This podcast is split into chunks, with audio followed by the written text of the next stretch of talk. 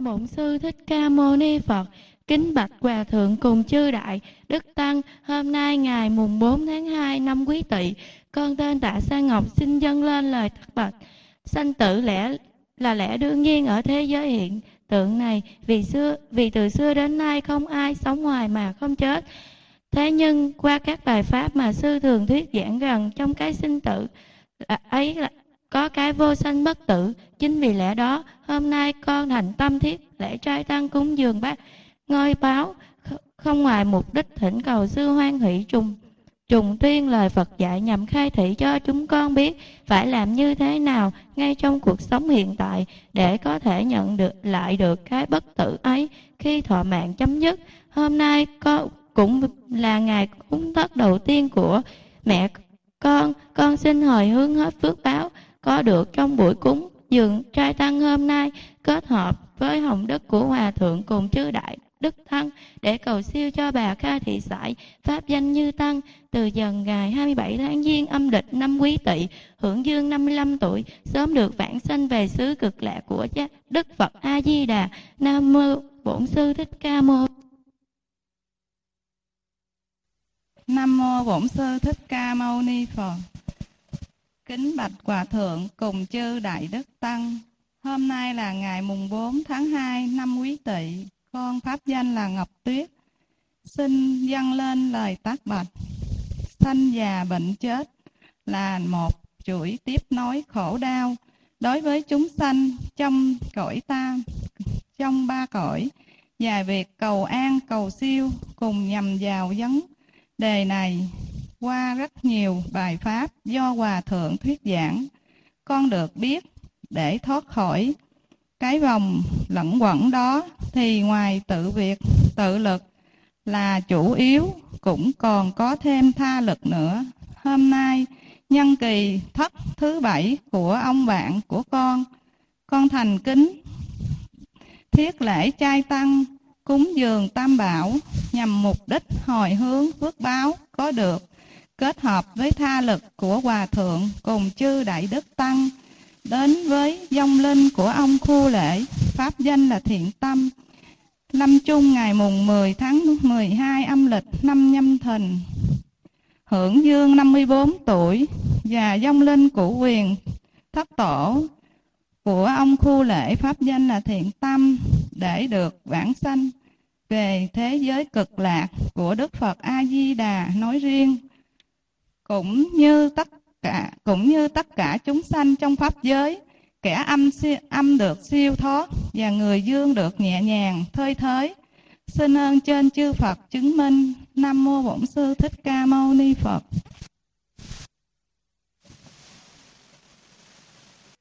Nam Mô Bổn Sư Thích Ca Mâu Ni Phật. Nam Mô A Di Đà Phật. Kính bạch Hòa Thượng, chư đại Đức Tăng cùng pháp hội đạo tràng Tịnh Xá Ngọc Vân, hôm nay là ngày mùng bốn tháng hai năm hai nghìn không trăm mười ba âm lịch. Gia đình con có duyên lành cùng Phật Pháp đã được sự chứng minh của Hòa Thượng cùng chư Tăng, cho phép con thiết lễ trai tăng cúng dường tam bảo để cầu siêu cho anh con là Võ Hùng Sơn, mất ngày sáu tháng ba năm hai nghìn không trăm mười hai âm lịch, hưởng dương năm mươi tám tuổi, được siêu sanh Tây Phương Cực Lạc. Sanh tử là lẽ thường nhiên, tùy theo nghiệp lực, phước báo, sự tạo tác của mình trong quá khứ cũng như hiện tại mà tuổi thọ có thể kéo dài hay ngắn, siêu hay đọa, chết an lạc hay bất an đều do mình tạo ra cả.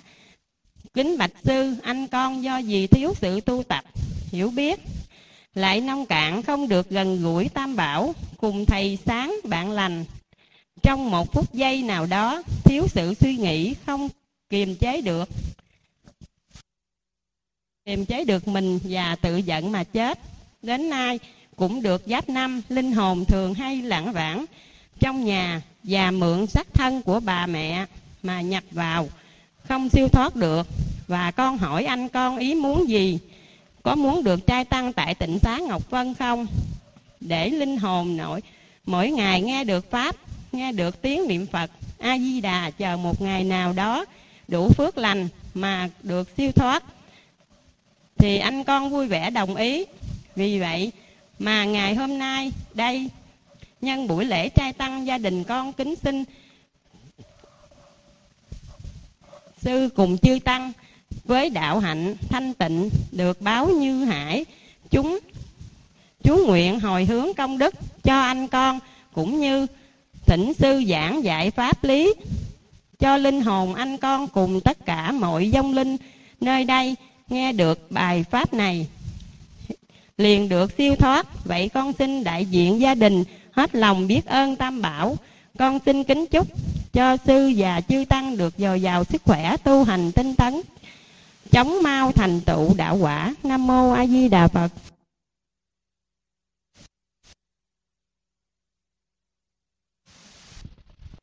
Kính lạy Đức Thầy Thích Ca Mâu Ni Phật.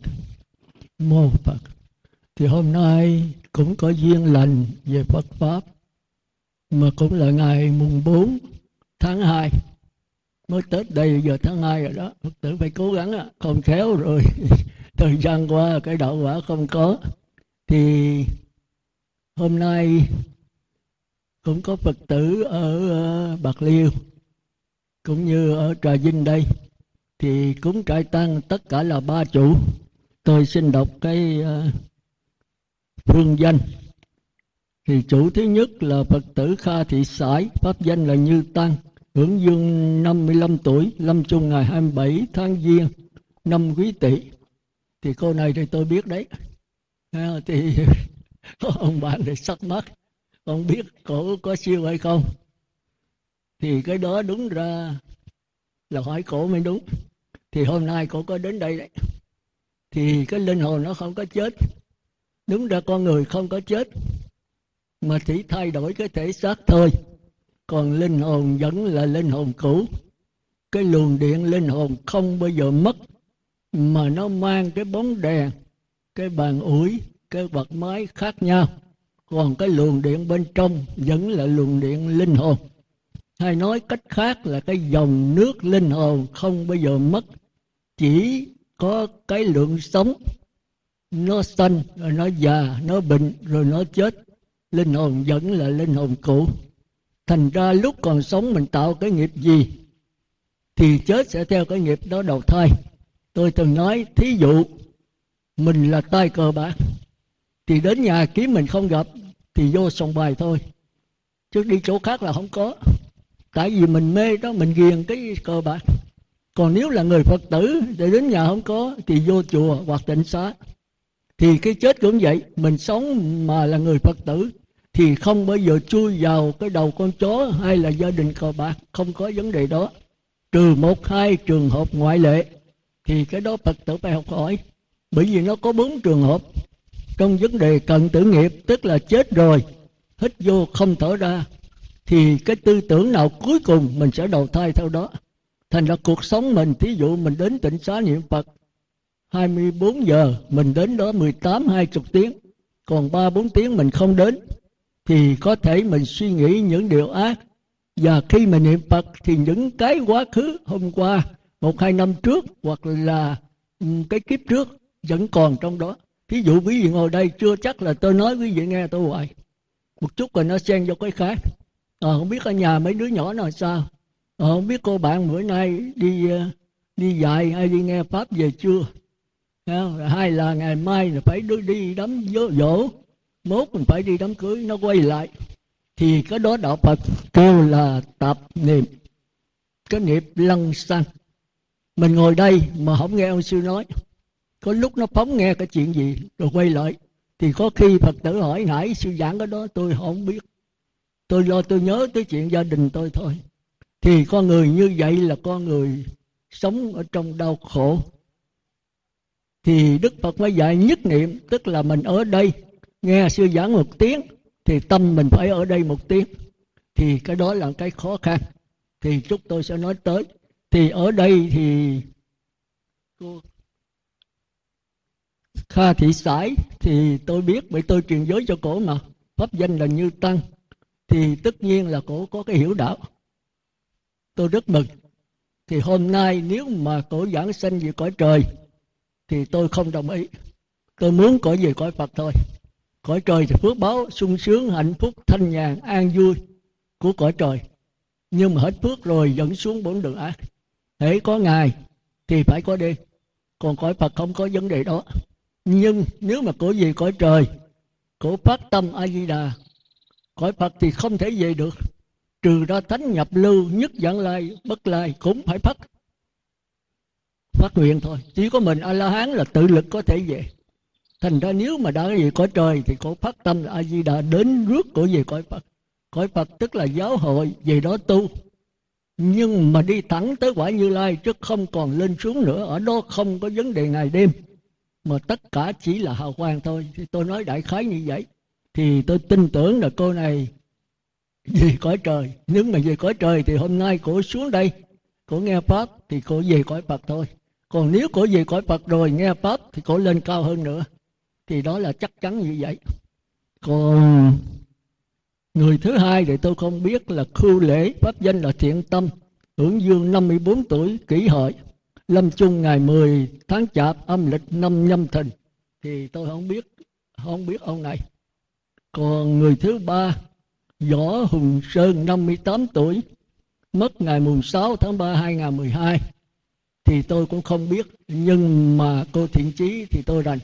Thì có trình bày là chết một cách tức tử, tự tử bằng cái sợi dây, tức là thòng cổ mà chết đấy. Thì cái này là nó khổ vô cùng.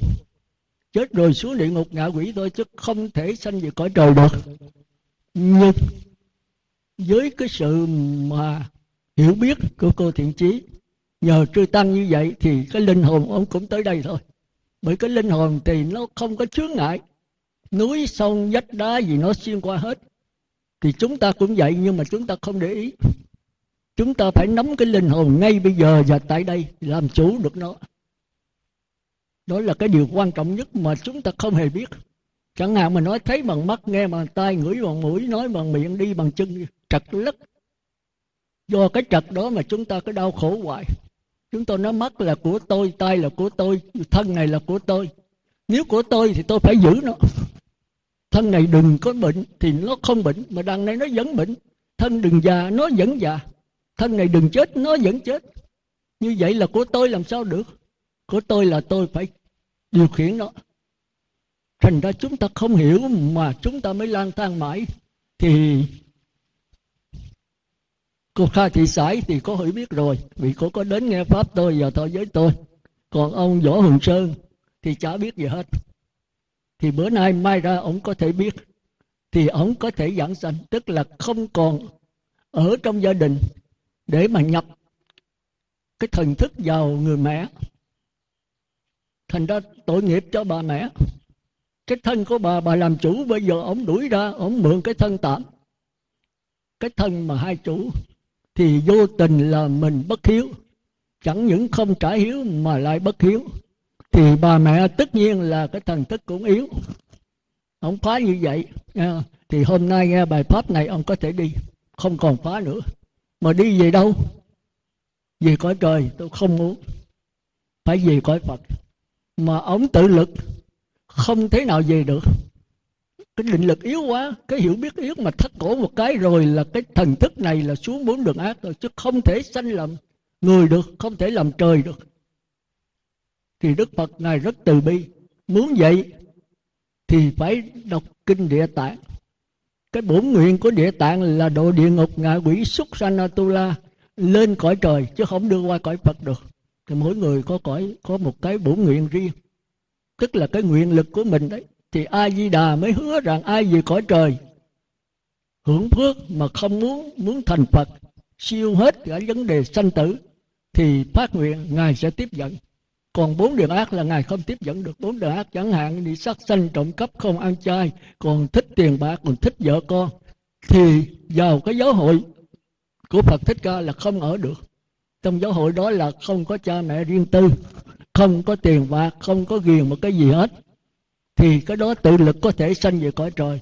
Còn còn ghiền là không con giáo hội được. Chẳng hạn Thích Ca Mâu Ni như, như giáo hội đây, thì tôi chưa phải là Phật, thì cái giáo hội này nó còn lết bết lắm. Như là chưa có được là hoàn toàn, nhưng mà cũng được phần nào. Còn nếu quý vị còn ghiền cờ bạc, còn ghiền hút thuốc, còn riêng vợ con thì vô đây là không được, không ở được, phải đi ra thôi. Thì cái đó nếu mà dứt những cái ghiền đó kêu là cõi trời, dục giới hoặc là sắc giới. Thì đại khái là như vậy. Thì tôi tin rằng cái cô Kha Thị Sải này thì chắc chắn là ở cõi trời thôi. Nhưng mà ông bạn thì thắc mắc, thắc mắc tại sao mà đi phóng sanh là một việc phước báo rất lớn mà lợi chết một cách là oan ức, gia đình không ai hay hết. Thì cái đó ông phải đi sâu vào cái giáo pháp.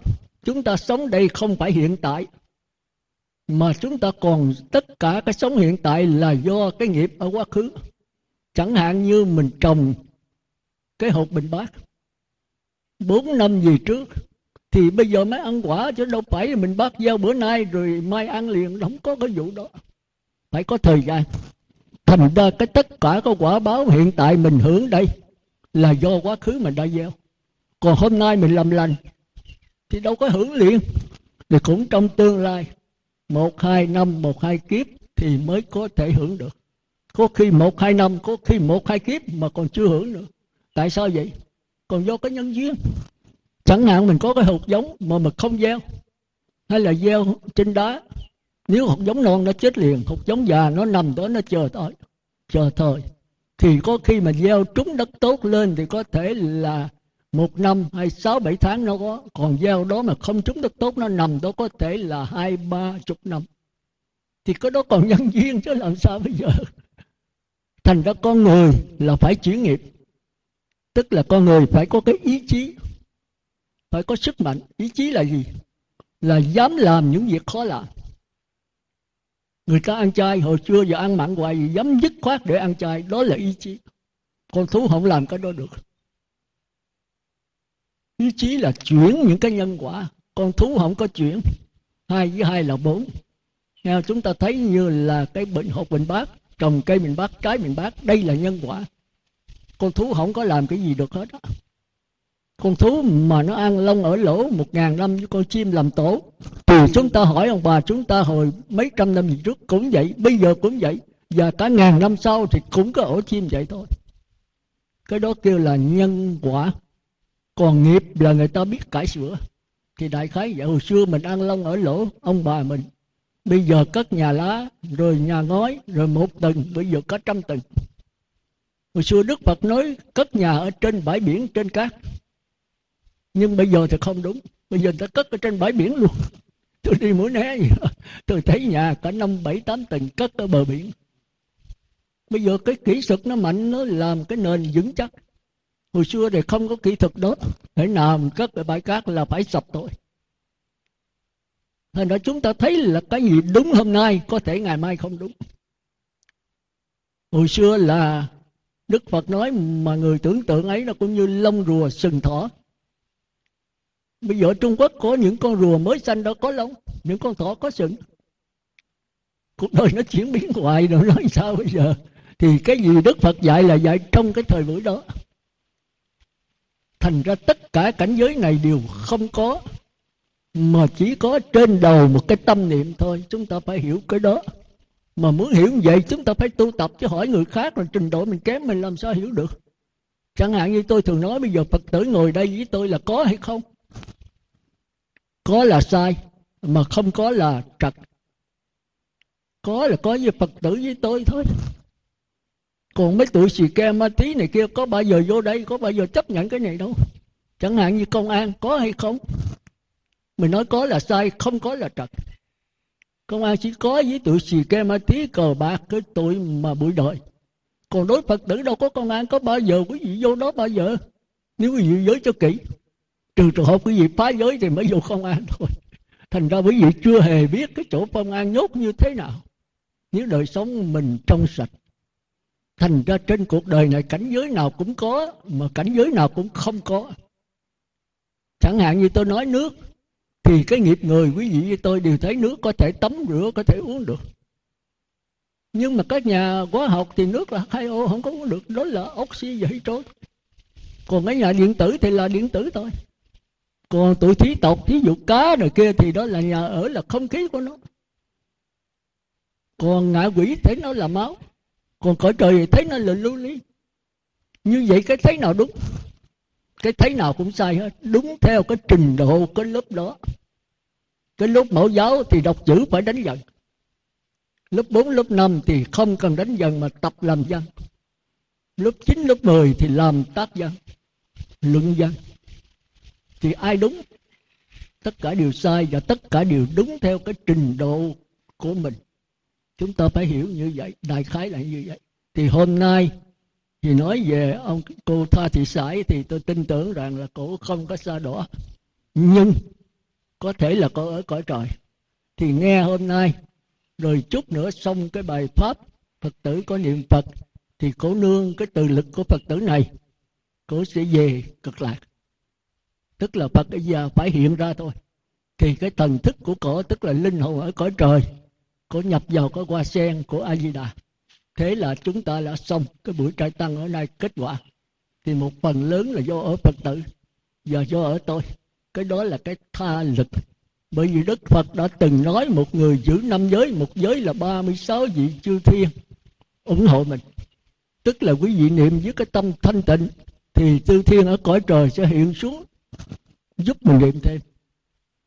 Cũng như quý vị không chịu làm cái gì mà nhiều người khuyên bảo quá, thì quý vị phải làm theo. Quý vị có cái thần lực. Chẳng hạn như quý vị thấy, nếu người không tu, mỗi người có một cái hào quang. Khi mình giận đó thì hào quang màu đỏ. Người nào đến gần người và hay giận đó thì mình thấy nóng nảy khó chịu. Còn người giữ năm giới, Phật tử mà giữ kỹ năm giới thì hào quang màu trắng là cảm thấy trong sạch an lạc. Còn nếu mà hy vọng mà tu tập tiên thiền định cho sâu thì hào quang màu xanh. Còn mấy vị mà tu Phật thì hào quang màu vàng. Mình lợi mà cảm thấy một sự sảng khoái, một sự an lành, mình muốn ngồi gần vị đó hoài. Còn như công an, quý vị đứng xa thì sợ, mà đứng gần thì run. Vì ta tỏ ra cái định lực là hay đánh những phạm nhân. Thành ra vì lẽ đó Đức Phật khuyên mình hãy giữ giới. Có những chư thiên xuống đây nghe pháp mà quý vị không thấy, nhưng mà nếu mình tu cao thì mình thấy. Chẳng hạn như ở trước mặt mình có những cái vi trùng, nói ra mà nó không thích, nhưng mà đem kiến hiện vi cho quý vị qua hiện vi, quý vị thấy có những vi trùng đầy nhóc trong này, quý vị hít thở vào phổi đó. Nhưng mà tại sao không bệnh? Vì cơ thể mình chất đề kháng nó mạnh. Quý vị yếu một cái là quý vị bị phổi liệt. Mà muốn làm sao đề kháng mạnh thì phải bớt cái dục vọng, phải giữ giới, phải ăn chay, phải có những cái tư tưởng thiện lành, thì những cái thiện lành nó sẽ chống lại cái di trùng ác. Thôi đại khái tôi nói vậy ha. Thành ra cái ông Võ Hùng Sơn này, cô Kha Thị Sải, thì là tôi thấy bảo đảm rồi đó. Thì tôi muốn cổ về Cực Lạc thôi. Thì nghe bài pháp này hôm nay cổ đến đây dưới hình thức linh hồn. Mà linh hồn thì quý vị đầu hàng thôi. Nếu quý vị tu cao một chút, quý vị có thể thấy nó cũng có cái tướng, nhưng mà tướng vi tế. Cũng giống như cái vi trùng đó, nó có tướng, nhưng mà con mắt phàm quý vị không thấy. Nếu mà có cái kính hiển vi, quý vị sẽ thấy con vi trùng hiện rõ hơn. Cũng như có những cái không thấy, nói về cái kính mà kính lúp, nó có thể làm cho sự vật to lớn và rõ ràng hơn. Còn kính hiển vi nó gấp mấy tỷ lần như vậy nữa. Thành đối với vị nó không có thì làm sao được, mà nó có là có cái cảnh giới đó, mà thật sự nó không có cái hình tướng lớn vậy, mà nó chỉ là hào quang thôi. Chúng ta thấy hồi xưa Phan Thanh Giảng mà đi sứ ở bên Pháp, lúc đó người Việt Nam mình còn lạc hậu. Ông nói ngoài đó người ta xe không có ngựa mà chạy, đèn không đốt mà cháy. Mấy ông quan cười tới lăn tròn ở dưới đất, đi xa về nói dốc. Thì đúng vậy chứ, mình không thấy tại sao mà xe mà không cần ngựa mà chạy, đèn không đốt mà cháy. Bây giờ chúng ta thấy nó dễ hiểu, còn hồi xưa làm sao hiểu được cái đó. Thành ra những cái mà chúng ta không tin, không chắc là không có. Mình muốn biết có hay không, mình cứ tu tập đi, rồi mình sẽ thấy. À, mình sẽ thấy. Nhưng mà tu tập có hai cách. Một là nhờ khóa học bữa bối làm cho mình thấy. Chẳng hạn như bây giờ muốn biết cái phổi này có hư, có vi trùng hay không, thì vô quan tiếng ít nó chụp, đem ra thì biết. Còn mấy ông tiên người ta không cần. Người ta dùng cái quan tiếng là ngay con mắt người ta, người ta chiếu vô cơ thể, người ta biết người đó bệnh như thế nào. người ta là cái máy quan tiếng, thì cái này cao hơn. Thành ra ông Đức Phật mà dẫn ông Nan Đà lên cõi trời, Ngài thấy cõi trời, Ngài thấy đẹp quá, ở đó sướng mà, Ngài muốn ở luôn. Đức Phật nói không được. Ở luôn là khi ông đắc quả đó, ông lên đây ở luôn, đó là cái đắc quả của ông. Còn cái này là ông nhờ Như Lai, Như Lai thảy ra thì ông trở lại phàm phu thôi. Ông nói vậy hả? Vậy là tôi để tôi về tôi ráng tu.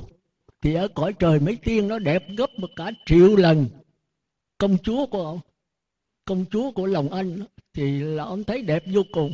Thành ra ngày đám cưới ông mời Đức Phật đi đám cưới, Đức Phật kêu ông rửa cái bát, rồi rửa cái Đức Phật đi về, ông chạy theo ông kêu. Đức Phật làm bộ không nghe, cứ đi ông chạy hoài không kịp. Đi tới Tịnh Xá rồi cái là Đức Phật kêu lãnh cái bát mới giảng bài pháp cho ông nghe. Ông thấm, ông nói thôi vì con xuất gia con không về nữa. Nhưng mà lúc đó gần Đức Phật ông thấy một sự an ổn. Tới chừng tối rồi ông xa Đức Phật, ông ngồi thiền, ông nhớ công chúa. Ông nói trời ơi công chúa của lòng anh, anh nhớ quá, anh không thể ngồi thiền được, nàng đẹp quá trời đẹp. Nhưng mà sáng khi chư Tăng không ngồi thiền được, ông la trời suốt đêm mới bạch Đức Phật. Đức Phật nói phải, con nói vậy nó phải. Đức Phật cho con hoàn tục, con không tu được. Công chúa đẹp quá mà cái ngày mà đám cưới mà chưa phối hợp, chưa động vào mà Đức Phật kéo con đi như vậy, rồi công chúa ở nhà la trời, con cũng la trời. Đức Phật cho con hoàn tục đi, chừng nào con có có con cái một hai đứa rồi con sẽ xuất gia sao? Đức Phật nói chừng đó ông còn không? Đức Phật mới thấy vậy thôi, ông đi bác với Như Lai. Đức Phật mới dùng cái thần lực đưa ông lên cõi trời. Cái cõi trời mấy vị tiên đẹp có tỷ lần công chúa. Thành ra đi ngang cái rừng đó đó, người ta rừng cháy rừng, mấy con khỉ nó bị cháy, người khỉ cái nó bị cháy xém cái mặt. Khỉ nó đã xấu rồi mà cháy xém cái mặt nữa, thì coi như là như là quỷ giả xoa. Thì Đức Phật mới chỉ, ông thấy con khỉ cái bị cháy không? Nó thấy. Con khỉ cái so với công chúa vợ ông ai đẹp hơn? Đức Phật nói gì kỳ cục. Công chúa của con là lá ngọc cành vàng, con khỉ cái là cái thứ loài thú mà bị cháy xém mặt, mà so với công chúa con, con không chịu đâu. Đức Phật cười nói thôi lên cõi trời lại nói chuyện. Được dẫn là lên cõi trời, gặp mấy tiên nữ ở trên đẹp quá trời đẹp. Đức Phật nói sao? Ông thấy tiên nữ này sao? Tiên nữ này so với vợ ông ấy, so với con khỉ cái, ai đẹp hơn? Ông nói Thế Tôn ơi, Thế Tôn, vợ con lá ngọc cành vàng so tiên nữ không bằng một phần tỷ của con khỉ cái. Tức là con khỉ cái mà so với vợ con còn có giá trị hơn. Còn vợ con mà so với tiên nữ thì thôi, không ra đám ôn vợ. Thôi con ở đây luôn, con không về, Đức Phật về mình đi. Đức Phật nói được, ta về thì được, nhưng mà ở đây ông ở được không? Tiên nữ nói Ngài phải đắc quả, ít nhất là nhị thiền, tam thiền sắc giới, ông mới ở đây được. Sở dĩ ông lên đây được là nhờ cái thần lực của Phật Thích Ca. Ngài rút cái thần lực xuống rồi ông cũng là cõi người thôi, ông biến mất, mất thôi. Ông nói vậy hả? Rồi vậy thì tôi cố gắng tôi tu, tôi, tôi lên đây. À, thì, thì câu chuyện còn dài lắm mà tôi nói đại khái là như vậy. Tức là chúng ta phải tự lực, chứ không nhờ tha lực. Tha lực chỉ là tạm bợ thôi.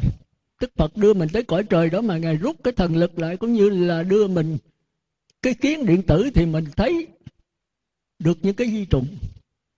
Đưa cái kiến hiển vi thì mình thấy vi trùng, đưa cái kính chụp cái phổi mình thì biết. Mà lấy khỏi cái kính rồi mình không thấy gì hết.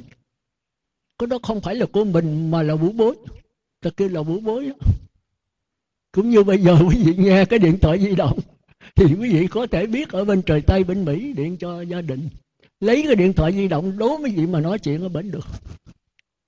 Nhưng ở Hy Mã Lạp Sơn vẫn còn vấn đề đó. Người ta không còn điện thoại di động, người ta nói chuyện nhau bằng tư tưởng thôi. Tôi ngồi đây tôi có thể phóng tư tưởng qua tới Mỹ, qua tới Pháp và Ấn Độ. Ở bển phóng lợi, hai người nói chuyện nhau bằng cái luồng tư tưởng. Thì có đó cao, nhưng mà Đức Phật nó không phải đạo Phật, đó là đạo trời thôi. So với đạo Phật còn xa. Thì thôi tôi nói để quý vị biết chỗ đó. À, bây giờ chúng ta trở lại. Nó đại khái còn dài lắm.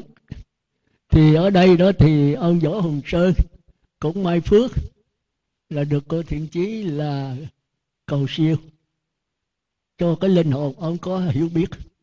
Thì siêu hay không là do chính người đó, còn cái trợ duyên là do Đức Phật, do tôi. Nếu tôi nói cho nó hay, cho nó rõ, ông hiểu được thì ông tu tập là ông siêu tôi. Còn tôi nói kém mà không trình bày rõ thì ông không tu. Mà hãy tu thì ông có cái hiểu biết, tức là ông trở nên một con người thông minh. Ông không cần cái máy bên ngoài nữa, không cần cái máy điện tử, không cần ấy, mà chính ông là cái điện thoại di động. Thì cái đó là siêu. Thành ra chúng ta có hai cách siêu: siêu nhờ tha lực, siêu tự lực của mình. Thì thế giới cực lạc đó là phải nhờ tha lực thôi, tự lực không thể siêu được. Tự lực quý vị giỏi lắm là cõi trời, tức là từ tạp niệm thâu về nhất niệm. Rồi từ nhất niệm mà qua vô niệm, quý vị không làm nổi, nhất là thời buổi này. Thời buổi mà cái cuộc sống nó bế tắc, vật chất lên ngút trời, mà cái tâm chúng ta thì quá kém. Thì trước quý vị, thí dụ tôi nói quý vị còn ham tiền đi, mà quý vị ở trên một cái đống vàng, vật chất đầy nhóc, quý vị đừng tham nha, không thể được đâu. Gần mực thì đen, gần sắt thì đẫm ngậy. Bây giờ muốn không đen phải làm sao? Phải lánh xa mực, phải vậy thôi. Phải gần đèn, phải lánh xa mực. Mà bây giờ lánh làm sao được? Cuộc sống bây giờ nó lên ngút trời. Quý vị muốn vậy không lẽ quý vị không ăn, không mặc, không sống, rồi chung vô trong núi mà trốn, rồi lấy cái gì mà sống? Mà tại sao hồi xưa người ta đắc quả nhiều? Bởi vì vật chất rất ít. Mấy người nào lớn tuổi thì biết, hồi xưa đâu đèn điện, đâu có tivi, đâu có truyền hình, đâu có cái gì, sống rất là đơn giản. Người ta sống như trời trăng mây nước, cái tâm hồn người ta rất là sảng khoái. Người ta ít muốn, biết đủ. Thì giờ người ta rộng rãi, người ta mới trở về tham tiền con người của mình. Bây giờ quý vị rộng rãi gì được không? Quý vị trở về tìm hiểu con người mình được, ngồi thiền hai tiếng, ba tiếng, bảy, tám tiếng được không? Cạp đất mà ăn. Hồi xưa không có cái vụ đó. Hồi xưa là người ta có thể là tháng giêng là tháng ăn chơi, tháng hai mà cờ bạc, tháng ba hội hè. Bây giờ mùng một cũng còn phải bán nữa. Vì thực sự đành hơn tôi cái chỗ đó. Vì thực thấy bây giờ không ít thì giờ mà trở lại con người mình, hướng bên ngoài. Hồi xưa người ta tối kỵ ngày Tết là ít nhất cũng là tệ lắm phải nghỉ ba ngày. Bây giờ không có ngày nào hết. Vì ngày Tết là bán sướng nhất. Bán một có thể tăng lên ba, bốn, người ta cũng vẫn trả Tết mà. Lì xì nhau. Do cái lòng tham này đó mà chúng ta không được nghỉ. Chúng ta không bao giờ trở về con người mình. Mà con người mình là quan trọng hơn hết, tối ưu quan trọng. Mà chúng ta cứ hướng bên ngoài. Chẳng hạn cái cô gì đó thì tôi hỏi sao cô không đi nghe Pháp? Nói cái đĩa sư đã đầy nhóc, bài nào sư giảng con cũng có đủ hết. Bốn, năm, sáu chục cái đĩa con nghe cái đó đủ rồi. Tôi nói cái đó đâu phải tôi giảng. Tiếng của sư rõ ràng thâu vô đó mà. Tôi nói phải của tôi không? Cô nói phải. Không học Phật Pháp. Tôi nói cái đó địa ngục giảng cho cô chứ đâu phải tôi. Sao như nói kỳ vậy? Cái âm thanh của sư rõ ràng mà. Tôi hỏi chứ cái đĩa nó có linh hồn không? Cô không đi nghe. Cái đó là thuộc về địa ngục vô gián, nó thuộc về vật lý. Còn cô gặp tôi thì khác. Tôi có linh hồn mà. Tôi không phải đắc quả Phật thì tôi cũng đắc quả người trời. Tôi cũng có cái Cái định lực của tôi. Còn cái đĩa làm gì có linh hồn. Thành ra Phật tử phải hiểu chỗ đó. Rồi giờ chúng ta bắt đầu đi sâu vào đó, nói sơ. Rồi quý vị phải tu tập. Bữa nay tôi muốn cái vấn đề tu tập, mà cái thời giờ thì nó quá ít.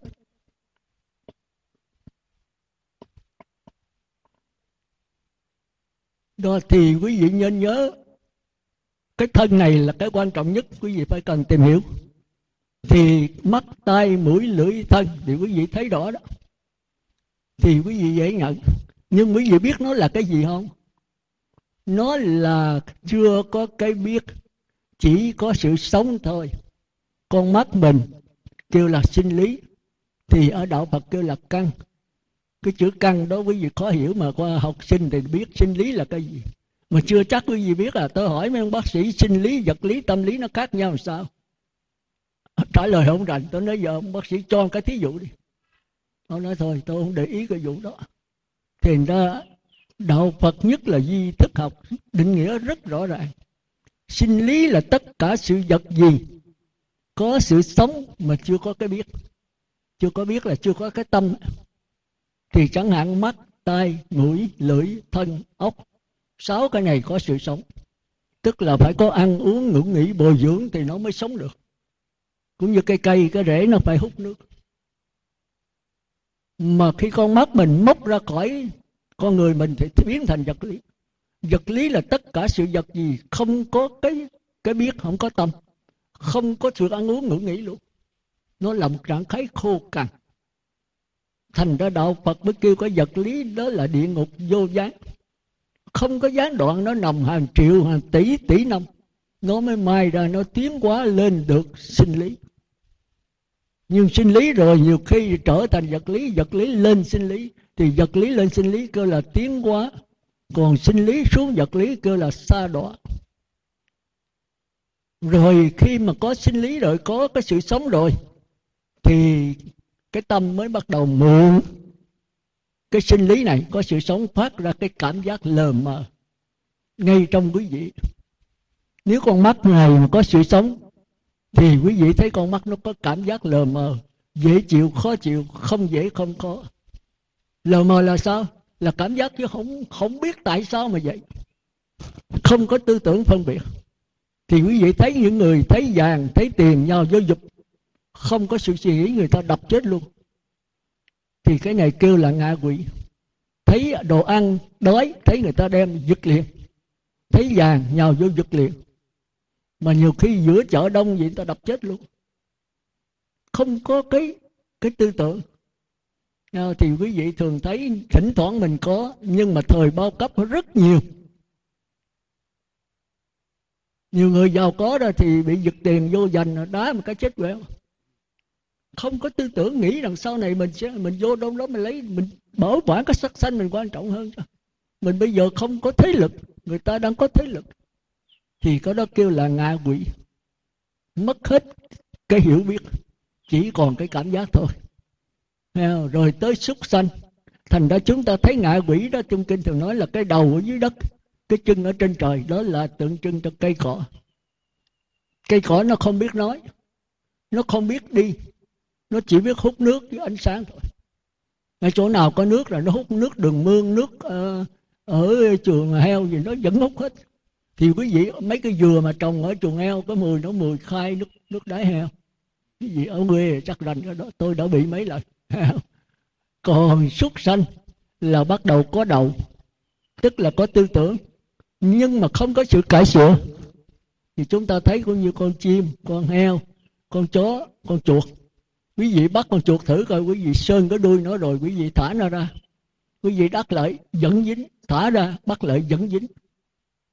Nó không có biết cái sự cải sửa, nó làm y chang, nó có sự phán đoán, suy nghĩ, nhưng mà không có ý chí, không có nghiệp. Chỉ có con người bắt đầu mới có nghiệp. Nghiệp là gì? Là sự cải sửa nhân quả. Thành ra chỉ có người mới biết khổ đau.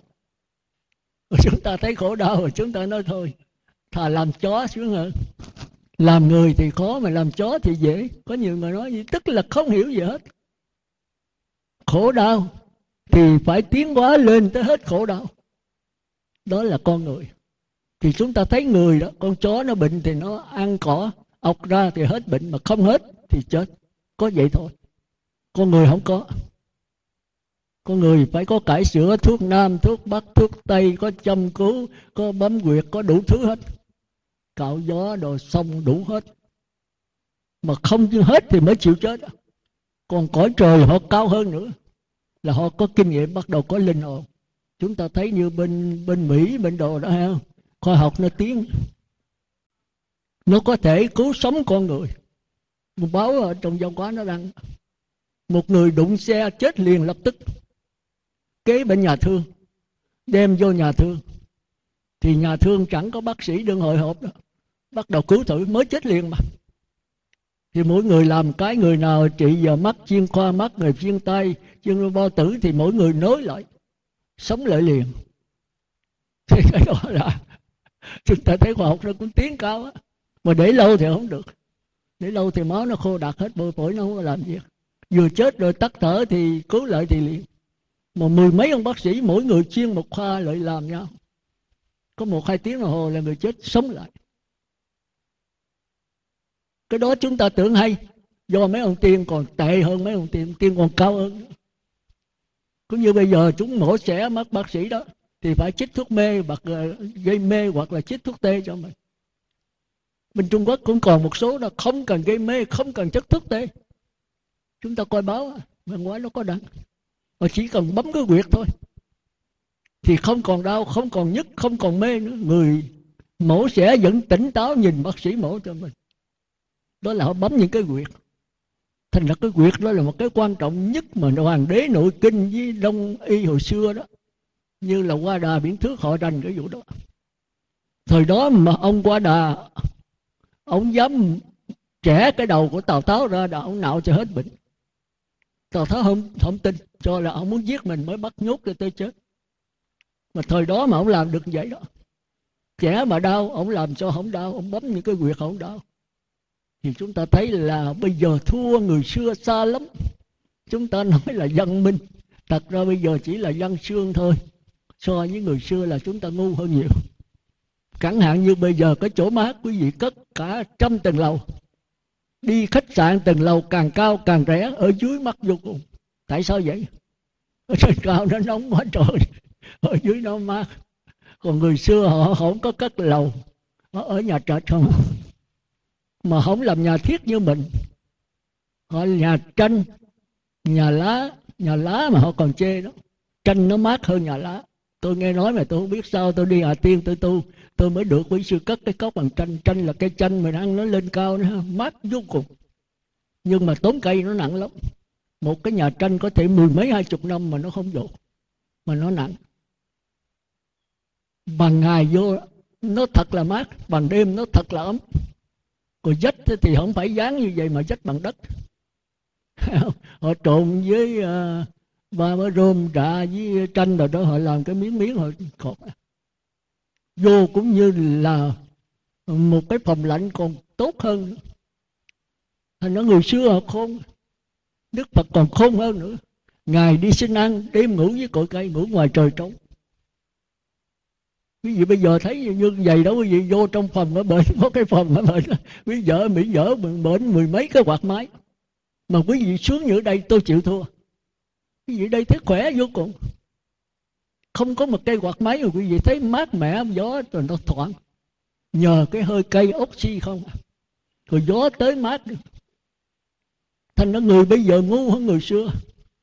Thành ra giờ những cái quán mà giải khát ăn uống không bao giờ cất nhà thiết.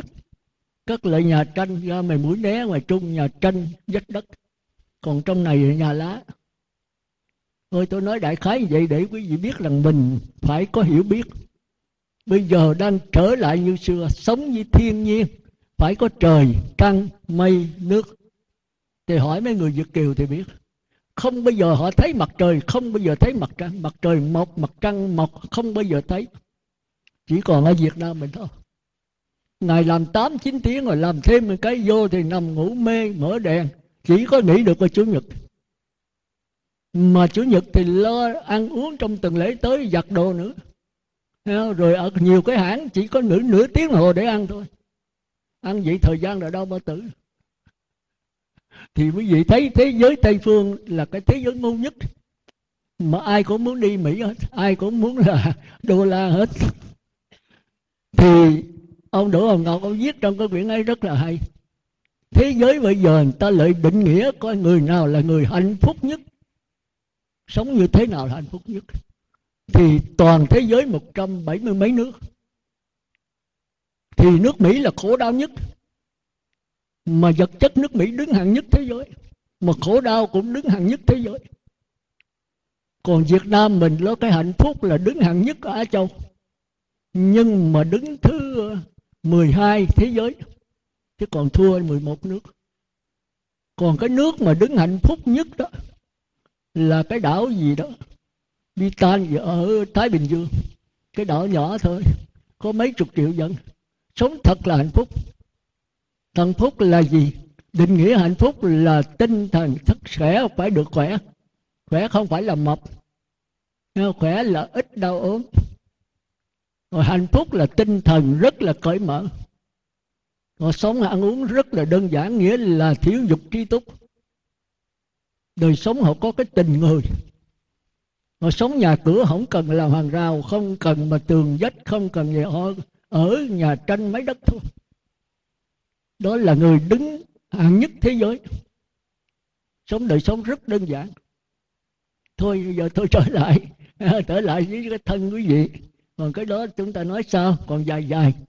Thì bây giờ ở đây đại khái chẳng những ba ba gia đình trai tăng, mà tất cả gia đình trai tăng cũng vậy thôi. Tôi không trả lời riêng mà trả lời chung, là từ đây về sau cũng vậy, và chính vì gì cũng vậy. Đó là hiểu biết vấn đề sanh và chết, có cái đó thôi. Chúng ta cứ thắc mắc hoài vấn đề sanh và chết. năm mươi phút rồi. Thì vấn đề sanh và chết thì nó có ba phần. Một phần là sắc thân của chúng ta, một phần là cái hoàn cảnh xung quanh, cái phần thứ ba là cái hiểu biết, tức là cái tâm. Chúng ta kêu là thân nghiệp, miệng nghiệp và ý nghiệp. Thì cái thân mình là phải khỏe. Khỏe ở đây không phải là mập. Khỏe là chúng ta có một cái sức dẻo dai. Sức dẻo dai không phải là cái sức mạnh để quánh lộn, mà chúng ta làm việc từ sáng tới chiều không hề thấy mệt, quả tim không bao giờ đập. Đó là con người khỏe. Mập ốm không thành vấn đề. Bây giờ Tây Phương rất sợ mập. Chúng ta thường thường muốn mập, mập nước bạch biểu, rồi ung thư, tiểu đường, đa số dồn trong đó. Thì sở dĩ cái thân không khỏe là do gì? Do ăn uống. Ăn uống là cái gì? Là âm dương. Thành ra quý vị phải học âm dương. Tôi là tính giảng đó, nhưng mà tôi lớn tuổi rồi chứ không có thì giờ. Tôi bây giờ mới hơi hiểu hiểu về vấn đề âm dương. Tôi nghiên cứu là mười mấy năm trời về vấn đề kinh dịch, tức là âm dương. À, tức là chúng ta kêu là là kinh dịch hay là hoàng đế nội kinh. Mấy cái đó là cao hơn khoa học này, nhưng mà cũng nằm trong vòng lẫn quẩn thôi. Đó là cõi trời sắc giới và vô sắc. Cái đó thì giờ chúng ta nói chúng ta phải nghiên cứu, để rồi chúng ta đừng dính mắc vào cõi dục giới, đừng dính mắc vào cõi trời sắc giới, đừng dính mắc vào cõi trời vô sắc giới. Đừng dính mắc không phải là bỏ ở trong cuộc sống này, mà đừng có ghiền, đừng có nghiện ngập nó. Thì cái đó là đạo Phật. Còn mấy đạo trời thì thấy cuộc sống này đau khổ, tiến lên cao hơn, bỏ cái xiềng cây, xiềng sắt, xiềng sét, lấy cái xiềng bạc, lấy xiềng vàng, rồi bỏ xiềng vàng kiếm kiềng kim cương. Thì chung quy cũng là nằm trong cái xiềng. Đạo Phật là không bỏ cái nào hết, ở trong tất cả mọi xiềng, mà đừng dính mắc vào cái xiềng. Thì hôm nay tôi nói về cái xiềng. Cái xiềng đầu tiên của chúng ta đó là sắc thân này: mắt, tai, mũi, lưỡi, thân và ốc. Thì cái đó là chúng ta đang sống đây. Chúng ta ăn bằng cái đoàn thực. Mắt thì thích nhìn sắc đẹp, tai thích nghe tiếng hay, mũi thích ngửi mùi thơm, miệng thích ăn đồ ngọt ngon, thân sức da chạm những cái trơn láng mịn màng. Đồ ăn thì thích đồ ngon, đồ béo bổ, kệ nó chết ai chết, chúng ta còn ăn tới ốc khỉ mà. Thì cái đó kêu là đoàn thực. Đoàn hay là đoạn cắt từ khúc. Đoàn là dò từng cái viên. Rồi phải có ỉa, có ra mồ hôi hôi, rồi có bệnh tật, có già, có bệnh, có chết. Chết là phải đem chôn, phải thiêu cũng thôi, nó thúi quá. Đó là thế giới của chúng ta. Thì người xưa thấy rằng cái này không ổn. Bây giờ qua thế giới thứ hai là chúng ta sống bằng cái sắc thân thứ hai. Thứ hai thì quý vị có thể hiểu được nhưng mà hơi khó. Chẳng hạn con mắt thì dây thần kinh thị giác, lỗ tai thì thính giác, lỗ mũi thì khứu giác, lưỡi thì vị giác, thân thì xúc giác. Tôi chỉ được quý vị thấy mắt, tai, mũi, lưỡi thì khó, cái thân thì thấy rõ. Cái thân bên ngoài tức là da thịt này mình thấy này, tức là chích thịt đấy. Còn thân bên trong là chích gân. Cái gân nó khác hơn cái thịt. Khi quý vị tắt thở, không thở vô ra rồi, cái xác thân này chết liền. Còn dây thần kinh bên trong phải tám tiếng mới chết. Cái này khoa học đầu hàng, mà tri thức nói rất rành. Thành ra tôi thường nói là khi chết rồi khoan có chôn liền, người chết có thể sống dậy. Tám tiếng có khi quá là trường hợp ngoại lệ thì không nói được, mười tiếng hoặc một hai ngày thì cái đó không nói, nhưng thông thường là tám tiếng. Đó thì quý vị phải hiểu. Thành ra nếu quý vị sống xác thân thứ hai thì khi chết quý vị không cần thiêu, không cần chôn, quý vị sẽ tàn hình. Cái đó là quý vị nghe chắc không hiểu, nhưng mà kệ, cứ nghe đi. Rồi quý vị muốn hiểu quý vị tu đi, rồi thời gian tự nhiên trong lặng lẽ lên lớp đó quý vị sẽ hiểu. Còn bây giờ nói cũng như là Phan Thanh Giảng về nói, mà xe không ngựa mà chạy, đèn không đốt mà cháy, quý vị không tin. Nhưng mà khi quý vị đi vào cảnh giới đó rồi quý vị thấy là quý vị hiểu. Chứ bây giờ tôi giảng là nói sơ thôi. Thì cái thân bên trong này đó, thì quý vị đi tới sơ thiền là còn nửa thân bên trong, nửa thân bên ngoài. Thỉnh thoảng quý vị niệm Phật đếm từ một tới mười, niệm Phật có đếm một ngàn tiếng không phóng nữa, thì đó là thân bên trong. Một khi nó phóng là thân bên ngoài. Thành ra niệm Phật đếm từ một tới mười, niệm Phật cõi đếm là nửa thân bên trong, nửa thân bên ngoài, chưa có ổn. Rồi khi mà đầy a la gia nó tràn ra rồi, quý vị hoàn toàn sống với cái thân bên trong. Có thân bên ngoài nhưng quý vị tập trung vào thân bên trong nhiều hơn. Đó là khỏi cần niệm Phật, vẫn có tiếng niệm Phật. Quý vị làm được cái này là quý vị bảo đảm. Thì cái cô này nó không biết làm được không tôi không biết, Kha Thị Sải nè, thì cổ có niệm Phật đấy, nhưng mà tôi ít gặp tôi không có hỏi. Thì niệm Phật đếm từ một tới mười, niệm Phật khỏi đếm thì có ban hộ niệm giúp mới có thể giảng sanh. Còn có thể giảng sanh có thể không. Nhưng mà nếu không mà trai tăng hôm nay cổ về thì chúc ban hộ niệm tôi giảng thì cổ hiểu hơn, thì cổ phải giảng sanh thôi. Mà nếu vậy thì cổ sanh về cõi trời, mà tôi là không chịu cõi trời. Thì hôm nay cổ có về đây thì cô nghe cái bài pháp này cô sẽ giảng sanh. Còn cái ông uh, Võ Hùng Sơn thì khó khăn ạ. À. Nếu ông chịu và nếu cô Thiện Chí chịu thì phải về tụng kinh Địa Tạng thêm thì mai ra mới giảng sanh. Còn cô Kha Thị Sải thì khỏi cần thôi.